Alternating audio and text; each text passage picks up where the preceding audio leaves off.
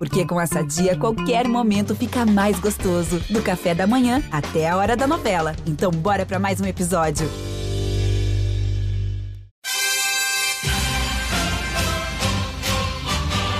A medalha é Brasil, é Brasil, é Brasil! Brasil! Rumo ao pódio! Boa sorte, Kelvin. Acerta essa manobra que o pódio vem! Vai, Kelvin! Nose Bloodslide! Vai, Kelvin Hoefler! Vai, Kelvin! O pódio vem! O pódio vem! Muito bem executado! Está chegando a primeira medalha do Brasil nos Jogos Olímpicos de Tóquio! Vem aí o Jagger Eaton. Se ele conseguir 9,01, ele é prata. Se ele não conseguir, Kelvin Hoefler é prata. Mas o Brasil já garante medalha. Aí vem o Jagger Eaton, é prata para o Brasil! Brasil! É medalha de prata para o Brasil! A primeira medalha brasileira nos Jogos Olímpicos de Tóquio vem do skate street masculino! Kelvin Hoefler, você é ridículo! Vai, Kelvin Hoefler! Brasil! Everaldo Marques, você é ridículo! Saudações olímpicas! Este é o Rumo ao Pódio, o podcast de esportes olímpicos da Globo. Eu sou Marcel Berguiz, estou em Tóquio e hoje com as duas primeiras medalhas do Brasil aqui nas Olimpíadas.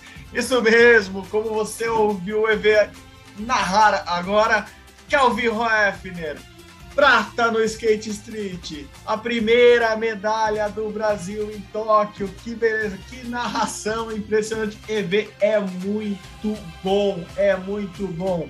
Bom, você que acompanha esportes radicais, se prepare, EV está nas narrações de skate e de surf, ou seja, vai ter muita medalha ridícula do Brasil aqui em Tóquio. E comigo novamente, além de Everaldo Marques, Guilherme Costa, fala Gui, como você tá?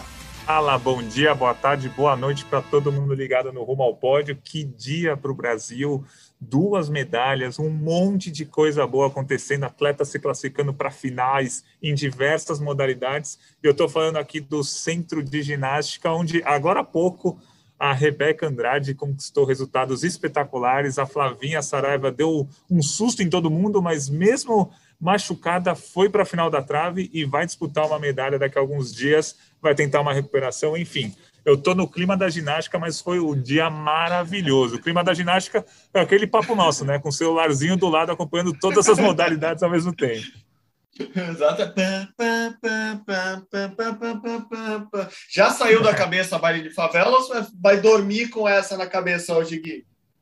Cara, eu vou ficar com essa baile de favela nos próximos 5 dias, porque a Rebeca Andrade daqui a 4 dias vai disputar uma medalha no individual geral e vai ter o baile de favela, e depois ela vai disputar a medalha no solo especificamente, então baile de favela a semana inteira aí para o Brasil. Maravilha, maravilha. Assim como fizemos ontem, Gui, já é possível concluir a nota desse dia 25 de julho de 2021 do Brasil aqui nos Jogos Olímpicos. Ontem começamos com 6, bem contidos. Hoje tem a nota, já quer cravar a nota do Brasil no dia de hoje, Gui? Eu vou dar nota 8,5, só não vou dar uma nota maior, porque eu quero dar um 10 em algum dia que o Brasil tiver 2, 3 ouros. Mas assim, foram duas medalhas, não vou dizer que são inesperadas, mas que não estavam naquela minha previsão inicial. O Kelvin era candidatíssimo ao pódio, mas não era favorito. O Daniel Carguinim do judô estava ali no bolo dos que podem surpreender e foi ao pódio. Então, são duas... O Brasil está na balança da previsão, o Brasil está com mais 2 neste momento, na tal da previsão das 20 medalhas para o recorde. Então, dia nota 8,5 só não foi maior, porque eu quero dar um 10 em algum dia nessa Olimpíada e não vai ser hoje. Tá ótimo, eu acho que tá muito boa a nota. Começou ontem por baixo, eu assumo, achei a nota baixa, mas era a nota real de ontem. Concordo com você hoje, é isso mesmo: 8,5, 8,75, 8,82, talvez. Mas eu acho que essa nota 10 vai vir e vai ser um dia muito melhor do que hoje. Que acho que você tá corretíssimo nessa nota. E bom, vamos já chamar aqui Ele que ajudou o Brasil a subir a nota e que pode ajudar o Brasil a subir nesse quadro de medalhas, como você disse, a projeção agora está em alta, em viés de alta, como diriam nossos amigos lá, os Faria-Limers da nossa cidade, Gui. Então, vamos ouvir ele, Kelvin Hoefler. Diga aí, rapaz, fala, medalhista de prata. Isso aqui não é só minha, não. Isso aqui é o skate do Brasil que merece isso aqui. Merecia até mais, mas esse daqui é o começo. É o começo de uma geração que está aí por vir e amanhã tem muito mais. Por que você se emocionou nesse momento agora quando você falou isso? Porque foi difícil, sabe? Tipo, eu vim de uma cidade muito pequena, onde que não tinha a prática do esporte. Meu pai me levando para as pistas de skate nos finais de semana. Era policial, era bem difícil, sabe? Conciliar tudo isso, então foi uma garra, sabe? Andei na minha cozinha, minha mãe me xingando, quebrando panela, quebrando prato, sabe? Então eram muitas dificuldades até dentro de casa. Então para chegar aqui e representar uma nação é uma pressão muito grande, mas é um...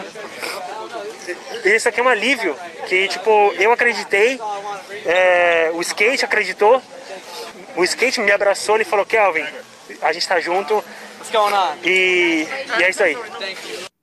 Emocionante, emocionante. Acho que esses primeiros dias têm sido emocionantes, as pessoas em geral, né? Não só os atletas, nós também estamos vindo de um confinamento grande, de quarentenas, estamos no meio de uma pandemia, muita gente perdeu...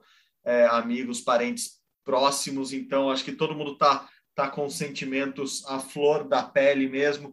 Muito legal ouvir o Kelvin falando com o Kiko Menezes após a prova, muito legal mesmo. Pena, eu acho que o único ponto a lamentar, e talvez tire um pouco dessa nota do Gui ali, para mim foi uma manchinha que ficou nessa medalha, e não tem nada a ver com o Kelvin, tem a ver com a reação de alguns skatistas. Um deles, eu acho que é a Letícia Bufoni, que não comemoraram a medalha do Kelvin como deveriam, porque o Kelvin tem uma relação difícil com algumas pessoas ali da Confederação Brasileira de Skate, assim como a Pamela também tem. Não que eles sejam totalmente separados do restante da seleção brasileira, mas a relação deles não é tão boa, e isso gera algum tipo de desgaste ali dentro. Se ficou aquele desconto de 0,15, 0,35, 0,50 que tem muito na ginástica, né, Gui? Foi essa do skate, mas tomara que amanhã, como ele mesmo disse, como o próprio Kelvin disse, que amanhã venham mais medalhas, e amanhã é mais um dia de street, o street feminino, em que o Brasil é favoritíssimo a levar pelo menos uma medalha. Então, eu vou destacar só esse ponto negativo que eu achei estranho ali no pós-medalha do Kelvin, mas muito legal, né, Gui? Muito legal ver o skate. Acho que é até emblemático ver o skate dando a primeira medalha para o Brasil nesses Jogos Olímpicos. Emblemático, maravilhoso. E um fato importante que eu acho, além de tudo isso que você falou, é que o Kelvin, ele não tem exatamente um treinador ou uma treinadora, né? Porque os skatistas muitas vezes não têm esse personagem técnico na carreira deles. Mas ele chama de técnica a esposa dele, a Ana Paula. Então, assim, ele é treinado por uma mulher, Ana Paula, e o Daniel Carguinim, judoca brasileiro que conquistou a medalha de bronze, é treinado por uma mulher também, uma japonesa treinadora da seleção brasileira. Então, as duas medalhas do Brasil hoje são de pupilos de técnicas mulheres. Não, maravilhoso, ainda mais nessa Olimpíada que a gente vem falando muito de igualdade de gênero, de equidade. Então, ver as mulheres no comando, a gente até destacou aqui o Bruno Fratos, por exemplo, que a mulher dele, a Michele, é a técnica dele, e é a única mulher como técnica da seleção brasileira. É muito importante, é quebrar barreiras, é mostrar que tudo é possível para todo mundo, que todos têm oportunidades iguais e deviam ter oportunidades iguais para, na hora de brilhar, todos brilharem juntos. Parabéns, Gui, bela lembrança. E falando em parabéns, vamos lá, você já cantou a bola, Daniel Carguinim, primeira medalha do Brasil no judô, primeiro bronze do Brasil aqui em Tóquio, lá no Nippon Budokan, o templo sagrado do judô mundial. Maravilhosa essa medalha, muito bom, porque afinal o judô brasileiro traz medalhas direto, toda a Olimpíada, toda a edição, desde 1984, e já garantiu a dele nesta edição. E não... Falando de tradição, falando de coisa importante, falando de voz importante, a narração só poderia ser dele. Diga lá, Galvão Bueno. Já tem uma punição israelense. Opa, entrou de novo. Vazari. Esse é Vazari. É metade da vitória. É levar agora, se não acontecer mais nada, ganhou. 10. Conte comigo. 8, foi pro chão, 6, vale o bronze, segura Carguinim, segura, 1 segundo, vem o bronze, vai pintar, acabou, Brasil. é bronze, é mais uma medalha do judô brasileiro, Daniel Carguinim, brasileiro, gaúcho, Brasil! Honra mais uma vez o judô! É do Brasil!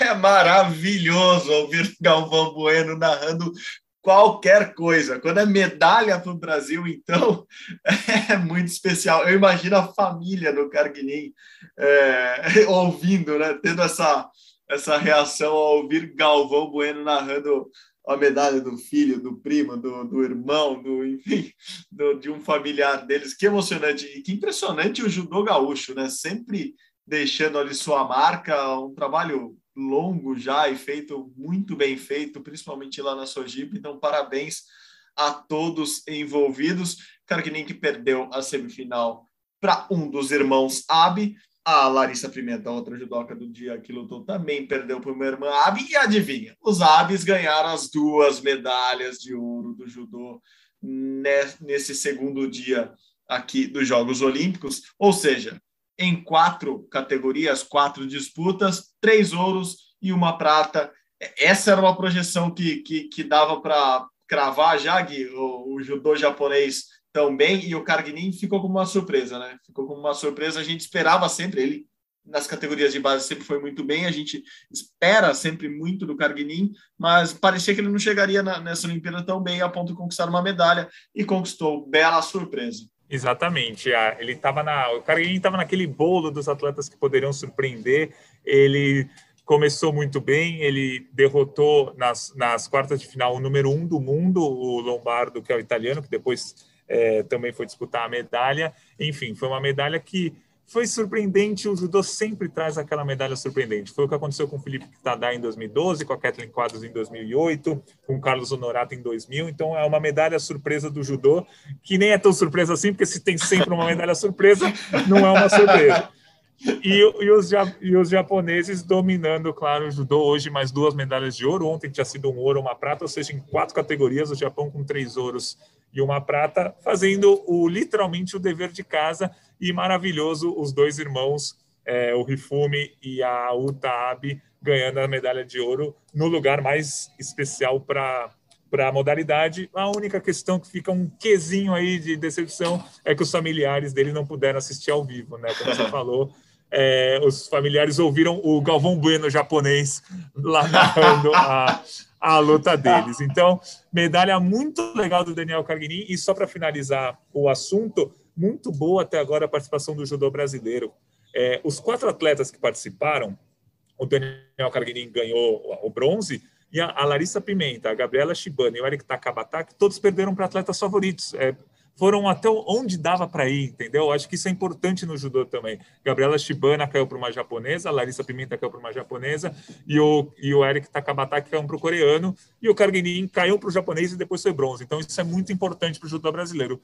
Bem, em traços, perdeu para quem deveria perder, e não perdeu lutas bobas ou fáceis de ganhar, como vinha acontecendo nos últimos meses. Então, muito bom esse começo do judô brasileiro.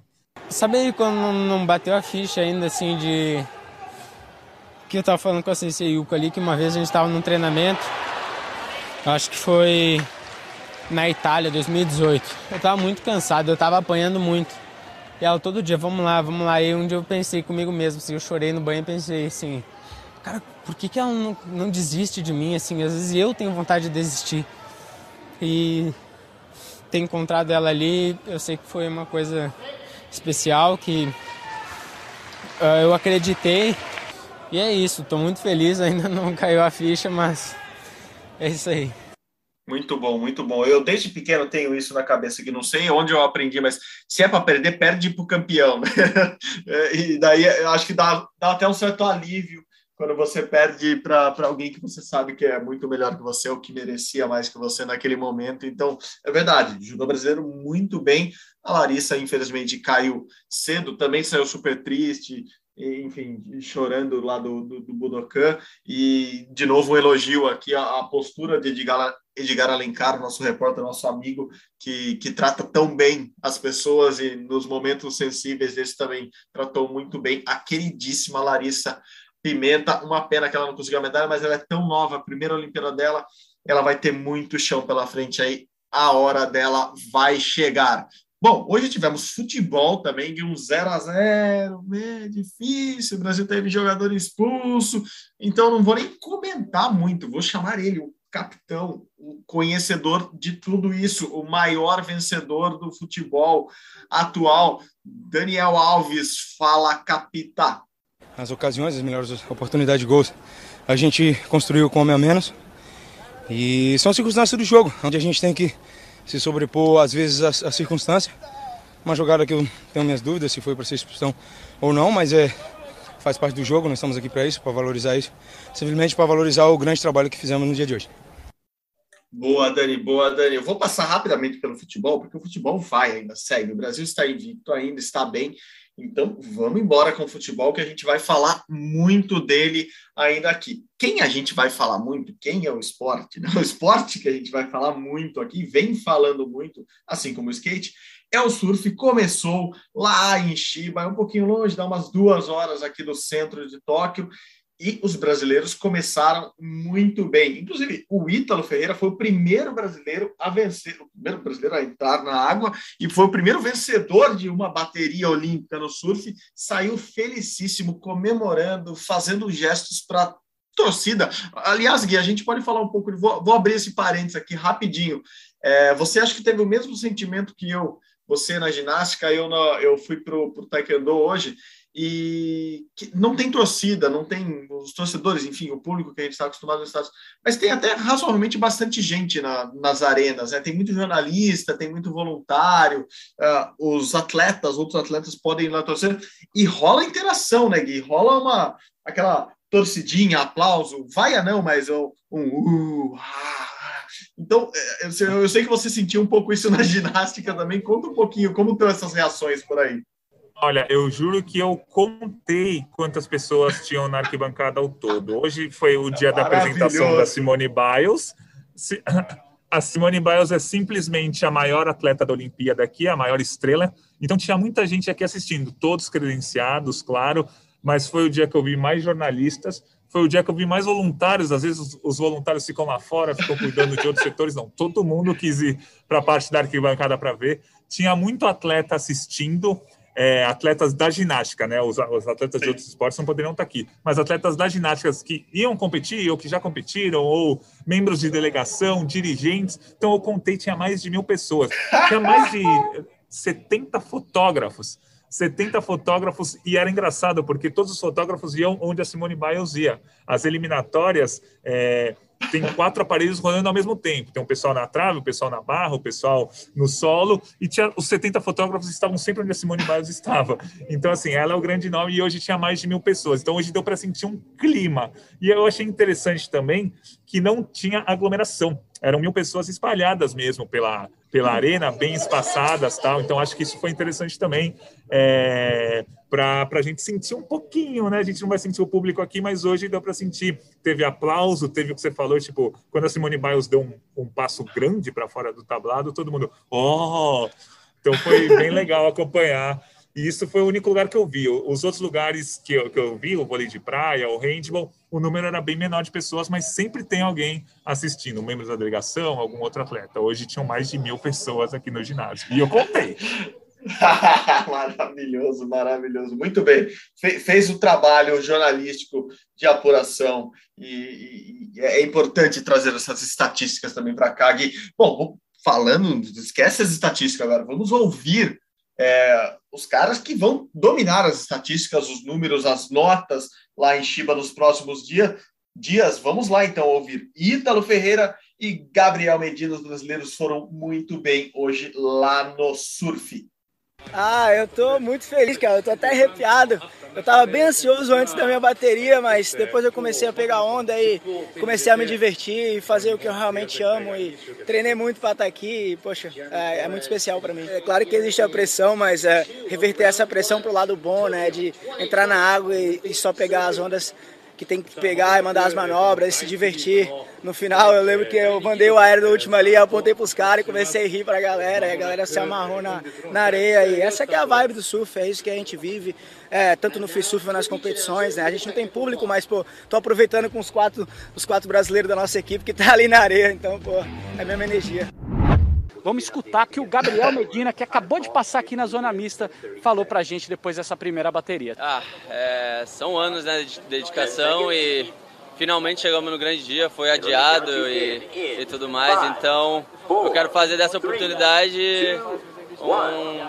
algo marcante, assim, que eu vou contar pros meus filhos, que as pessoas vão ver e servir de exemplo, e esse é o legado que eu quero deixar. Não é uma condição que a gente pega muito no circuito mundial, mas a bateria só acaba quando termina, né? Feliz de ter achado, nos 4 minutos ali eu consegui pegar bastante onda boa, né? Que eu consegui voltar das manobras, e isso te dá confiança, né? Pro resto do evento. Então eu fico feliz de estar nessa conexão com o mar e espero continuar indo. Não, muito bom, muito bom. O Medina foi o último a falar, vocês ouviram conversando com o nosso amigo também, o repórter Guilherme Pereira, que diz que é surfista. Diz não, ele surfa, vai. Ele surfa um pouquinho, mas surfa.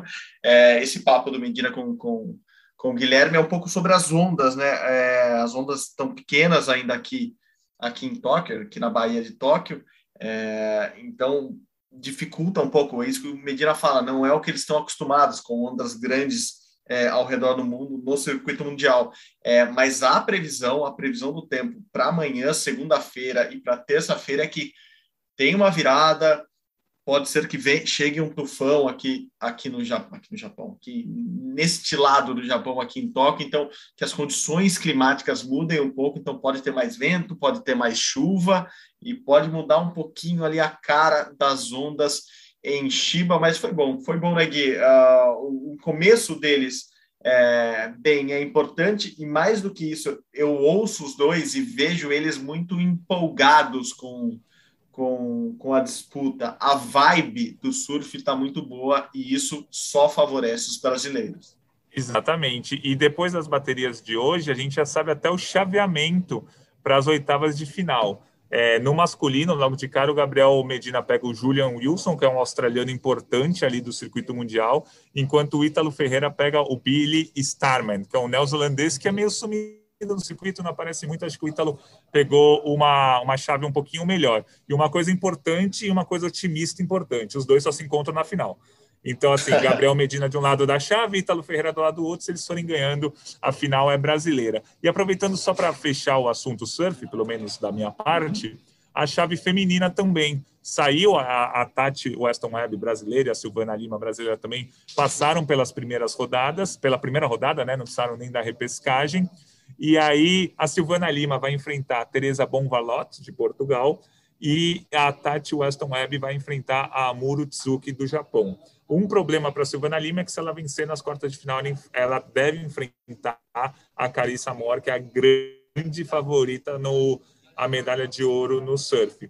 Se a Tati Webb passar, provavelmente ela pega a Sally Fritz Gobbins, da Austrália, que é uma grande surfista também, mas não é o nome a ser batido. O nome a ser batido é a Carissa Moore. Então, um panorama aí das chaves do surf, com aquela confiança, né, que o Brasil vai fazer ouro e prata no masculino e beliscar uma medalha no feminino.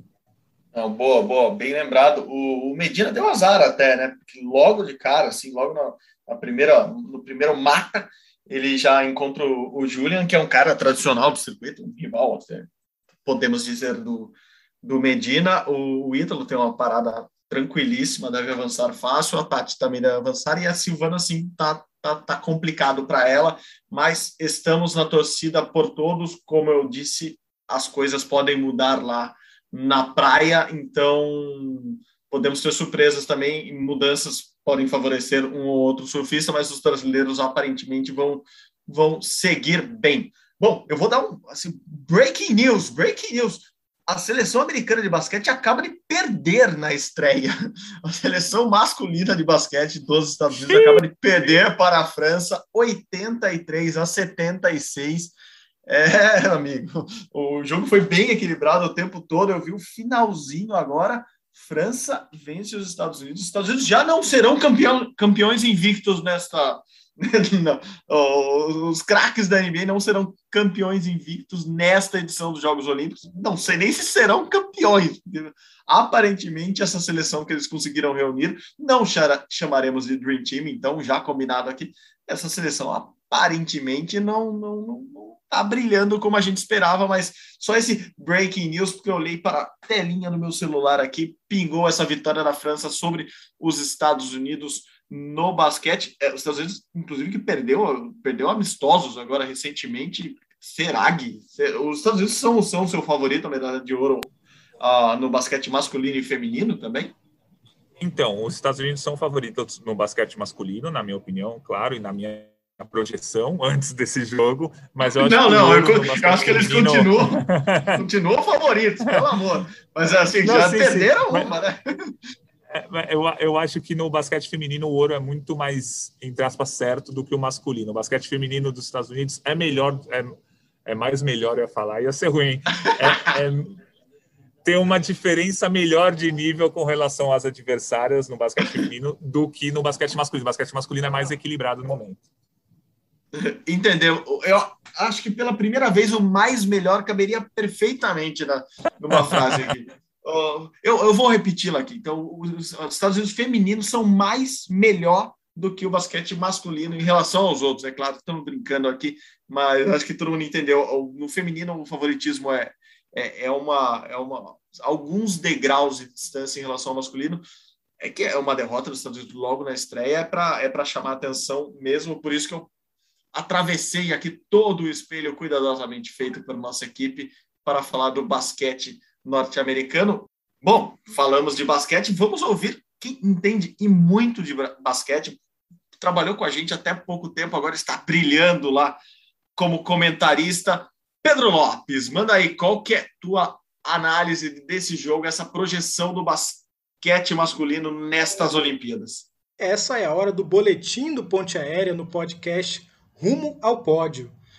Amigos, a França derrubou os Estados Unidos, um dos grandes pontos de exclamação do dia nos Jogos de Tóquio. Uma vitória que só confirma a impressão que quem acompanha basquete vinha tendo antes dos Jogos de Tóquio. Esse deve ser o torneio olímpico mais equilibrado desde Atenas 2004, né? Analisando aí essa derrota da seleção americana, a seleção americana começou muito bem a partida, se impondo na defesa para gerar contra-ataques, trocando bastante na marcação, mostrou um pouco de dificuldade na defesa de garrafão, a verdade, como esperado, mas foi crucial ali no primeiro tempo a entrada do Jrue Holiday, né, com muita defesa, permitindo que a seleção americana saísse no seu jogo de transição, que é a sua zona de conforto, tendo em vista o contexto e o cenário FIBA, né, usando muito o atleticismo na quadra aberta para se impor em relação ao adversário. A França no primeiro tempo muito mal nas bolas de três, mas o Rudy Gobert e o Evan Fournier mantendo ali sempre a seleção francesa no páreo, hein, a partir das suas individualidades. Um aspecto que pesou muito para a seleção americana na partida foi o Kevin Durant carregado em faltas. No primeiro tempo, Damian Lillard e Adebayo tiveram que assumir um pouco ali o protagonismo por esse deslize do Kevin Durant. E no terceiro período, o grande momento na partida foi quando a França se encontrou foi muito bem defensivamente, congestionando o garrafão, não cedendo possibilidades nos contra-ataques, controlando muito bem a bola também, evitando cometer erros. Um Evan Fournier ainda mais agressivo do que foi no primeiro tempo. Nando Decolô, que teve passagem pela NBA, aparecendo muito quente também nas bolas de fora. A França sempre enquadra com uma formação mais alta, tentando se impor em relação ao small ball da seleção americana. A seleção americana veio para esse torneio olímpico sem grandes peças de garrafão, sem grandes jogadores ali, os big men, né, os grandes pivôs que marcaram a época em outras edições olímpicas. E aí um terceiro quarto aí de 25-11 para a seleção francesa, o melhor momento da seleção francesa na partida. E a volta do Kevin Durant foi muito fundamental, ajudou muito a seleção americana a entrar no trilho, mas o Jrue Holiday é que foi muito importante nessa retomada americana. Ele que saiu de quadra com 18 pontos, o Fournier da seleção francesa teve 28 pontos, só que no finalzinho 3 lances foram muito cruciais para a definição aí desse resultado para a seleção francesa, que foi o lance de raça do Yabusele, conseguindo salvar a bola para o Fournier matar uma bola importantíssima. E no último minuto, uma sequência de arremessos da seleção americana sem contestação que não caíram. Kevin Durant absolutamente livre, errou uma bola de fora. O Jrue Holiday na zona morta também errou uma bola de fora. E no lance seguinte, um pouco depois, Damian Lillard, um escorregão que praticamente definiu ali a vitória para a seleção francesa. Então, esse é um resultado que deixa todo mundo de boca aberta, mas a gente pode esperar aí realmente uma competição olímpica no basquete masculino muito aberta, né? Com possibilidades aí, as seleções europeias podem sonhar certamente com uma medalha de ouro. A gente teve também, só para fechar, nesse primeiro dia de basquete, a gente teve o Irã, sendo derrotado pela República Tcheca. A República Tcheca dominou os 3 primeiros quartos e se permitiu tirar o pé um pouquinho no último período. Teve um banco muito mais produtivo. O Thomas Satoransky, armador do Chicago Bulls, um pouco apagado com 6 pontos, mas muito ativo na distribuição de bola com 8 assistências. Alemanha e Itália. A Itália venceu 92-82. A Alemanha começou muito bem, liderada pelo Maodulô, armador, 24 pontos saindo do banco, mas perdeu fôlego no último quarto. Foi muito mal no último quarto, permitiu que a Itália fizesse uma sequência de 12-0, vencia por 82-80 a seleção alemã e permitiu 12-0 nos minutos finais, e aí acabou sendo derrotada pela Itália. A Itália é uma seleção forte no cenário FIBA, 18 pontos, para o Danilo Gallinari, que jogou a final de Conferência Leste pelo Atlanta Hawks. Austrália e Nigéria. A Austrália conseguiu vencer 84-67, um resultado já esperado. A Nigéria fez um jogo muito equilibrado nos 2 primeiros quartos, mas a Austrália deslanchou no segundo tempo. Um jogo que teve muitos erros, as 2 seleções com mais de 20 erros na partida, mas eu acho que o que desequilibrou o jogo, o que pesou em favor da seleção australiana foi o desempenho nas bolas de 3, 45% de aproveitamento, e o Patty Mills, 25 pontos, ele que no cenário FIBA é realmente sempre um jogador que faz a diferença. Então, esse foi o primeiro dia do basquete, e nessa segunda-feira a gente tem aí no cardápio a Argentina, né, de Campasso, que jogou aí os playoffs da NBA pelo Denver Nuggets, contra a Eslovênia do Luka Doncic. O Luka Doncic que tirou a seleção da Lituânia da competição olímpica de Tóquio na final do pré-olímpico com um triplo-duplo. Realmente o Luka Doncic vem para ser um grande destaque na competição olímpica. E a outra partida da segunda-feira, Espanha e Japão. Espanha, atual campeã mundial, vem certamente aí para atropelar a seleção japonesa. Então é isso, meus amigos, fiquem de olho. Boa, Pedro, boa, valeu. Breaking news, mais breaking news. Esse horário vai ser difícil gravar, vai ter breaking news todo dia, mas, pô, breaking news desse jeito, bom do jeito que foi. Vôlei feminino acaba de ganhou com muita facilidade sobre a Coreia do Sul. Brasil, 3-0, parciais de 25-11, 25-22 e 25-19. Belo jogo do Brasil, passou o carro no time sul-coreano É isso, as meninas seguem firmes e fortes aqui nas Olimpíadas de Tóquio. Bom, assim terminamos os esportes coletivos por hoje, Gui, mas Brasil em vários outros esportes, muitos individuais hoje. Como eu disse, eu estive no taekwondo, mas também teve vela, também teve natação. Eu vou começar pelo taekwondo porque eu estive lá. Netinho foi o primeiro brasileiro a entrar no tatame hoje, os outros dois competem amanhã, Milena Titonelli e Ícaro Miguel. Netinho perdeu logo na primeira luta, perdeu para um turco que acabou com a medalha de bronze. O Netinho falou depois com a gente, disse que estava nervoso, que sentiu a estreia olímpica, que normalmente ele sente as estreias, assim. Ele, até uma frase engraçada, ele falou, eu normalmente não luto bem nas estreias, então eu tento aquecer mais, porque quando eu passo pela estreia eu vou para a medalha, eu vou para ser campeão, mas ele não foi bem hoje mesmo, o Everaldo Marques.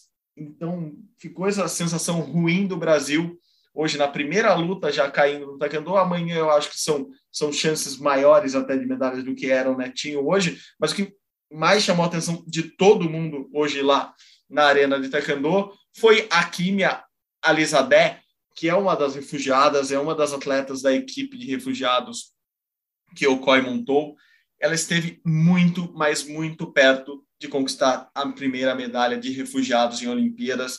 Ela perdeu a semifinal e fez uma grande luta e caiu na semifinal. Depois ela perdeu a luta do bronze por apenas um chute e estava todo mundo, Gui, todo mundo. A arquibancada cheia, cheia de voluntários, não de torcedores, óbvio. Muitos jornalistas na área de imprensa, muitos jornalistas, todos acompanhando a Kimia. E era engraçado, porque até quando ela perdeu as lutas, as atletas que passavam na zona mista, que é onde a gente entrevista os atletas, os jornalistas não davam bola para os vencedores e iam entrevistar a Kimia. Ela que tem uma história muito importante, ela foi medalhista de bronze já na Rio 2016, na última Olimpíada, quando lutava pelo Irã, mas logo depois das Olimpíadas ela resolveu denunciar o regime do país, denunciar o governo do país. Então ela saiu, foi para a Holanda, depois foi para a Alemanha.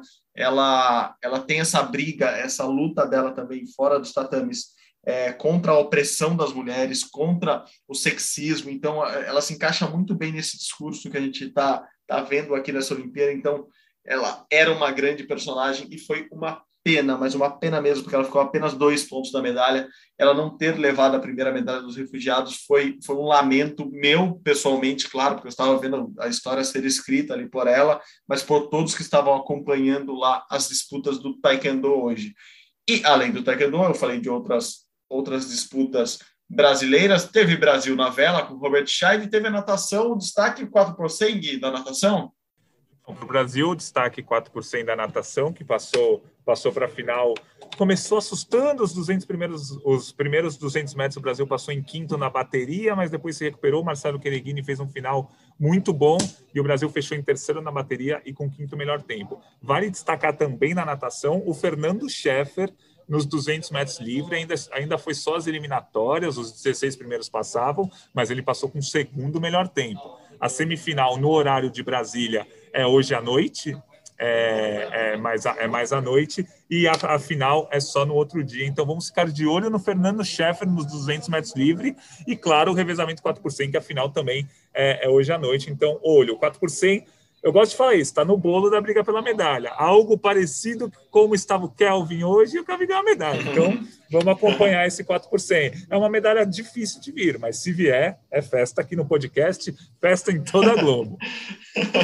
Fernando Scheffer, que não é o Fernando Scherer, não é o Xuxa, nem filho dele, nem parente. O sobrenome é diferente, mas Fernando, é na natação, então dá esperança, sim, de conquistar uma medalha. Bom, você falou dos horários já, a gente vai estar acordando aqui. O pessoal no Brasil vai estar dormindo, então pode ficar acordado, mas é hora de chamar o nosso despertador. Olha o despertador aí, Gui. Vamos lá. O que a gente pode destacar logo de cara, logo Eu ia falar de manhãzinha, mas de manhãzinha é relativo, né, nas Olimpíadas. Depende de que hora você está acordando, se você está acordando, porque depende se você está dormindo. Então, meu primeiro destaque do despertador de hoje, o primeiro despertador que eu vou colocar para tocar é a 00:30. Então, anotem. Brasil, 00:30. Meio-dia e meio aqui, que vai estar um sol de lascada naquela pista de skate. Street feminino. Mas... e você vai para lá, Gui? Putz.